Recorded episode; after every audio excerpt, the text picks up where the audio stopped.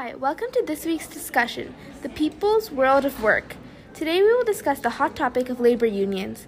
To begin with a proper introduction, my name is Ananya Krishna and joining me is Summer Sherrod. A common issue amongst the majority of our population is the harsh conditions the, work, the current working class is facing. But how are they learning to fight back within labor unions as well? Today we answer the question Is the Industrial Revolution making progress, or is it all just a movement formed by greed and profit? As the world shifts to factory work rather than the cottage industry, factory workers become frustrated with how they are being treated. In addition, with more and more people wanting faster and cheaper products, factory owners are forced to cut costs, resulting in poor working conditions, which later would be the cause for the rise of labor unions. Hi, so nice to meet you. What is your name and current occupation? Thank you for having me. My name is Lucy Larcom, and I am a mill girl at Lowell Mill Factory. I'm a member of the Lowell Female Labor Reform Association, a labor union pushing for lower working hours. In your eyes, how has the uprise of industrialization changed society as a whole, but more specifically, women?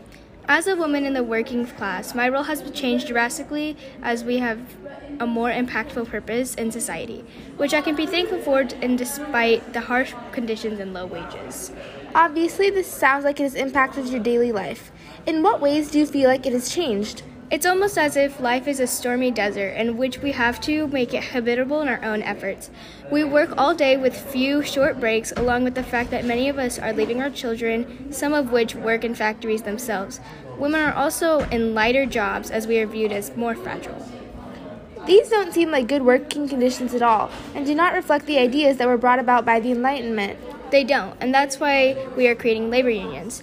We, as the working class, realize that we are solely holding up the economy and that we have the power to control it.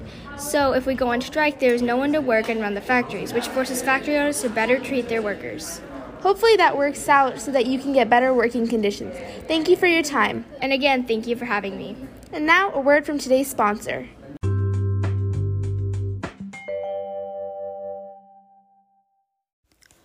Why you should implement specialized parts?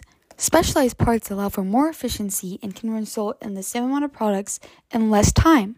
This means you can pay workers less per hour while still maintaining the same amount of production.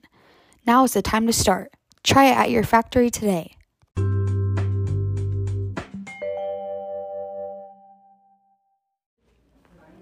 You should definitely include specialized parts in your factory. After all, it benefits everyone involved.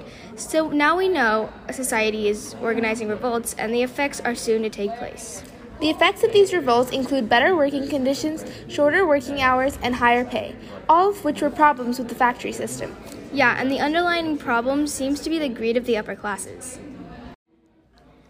Bringing it back to the main question Is the Industrial Revolution making progress, or is it all just a movement formed from greed and profit? With the consideration of the experiences listed by the members of the labor unions, it is quite clear that the true purpose of industrialization occurring is for profit rather than progress. Factory owners have manipulated their power through actions of creating harsh working and living environments for the working class, along with cutting wages, extending work hours, and more in order to create larger profit earned. True progress in this time would allow for women to, in these factories to not only be able to work, but also be able to work the same jobs and receive equal pay. Along with that, progress should be every class growing together as a whole rather than lowering the working class in order to enlarge the power of the higher classes. Thanks for listening to Technically Speaking. I'm Ananya Krishna. And I'm Summer Sherrod. See you next time to discuss economic systems.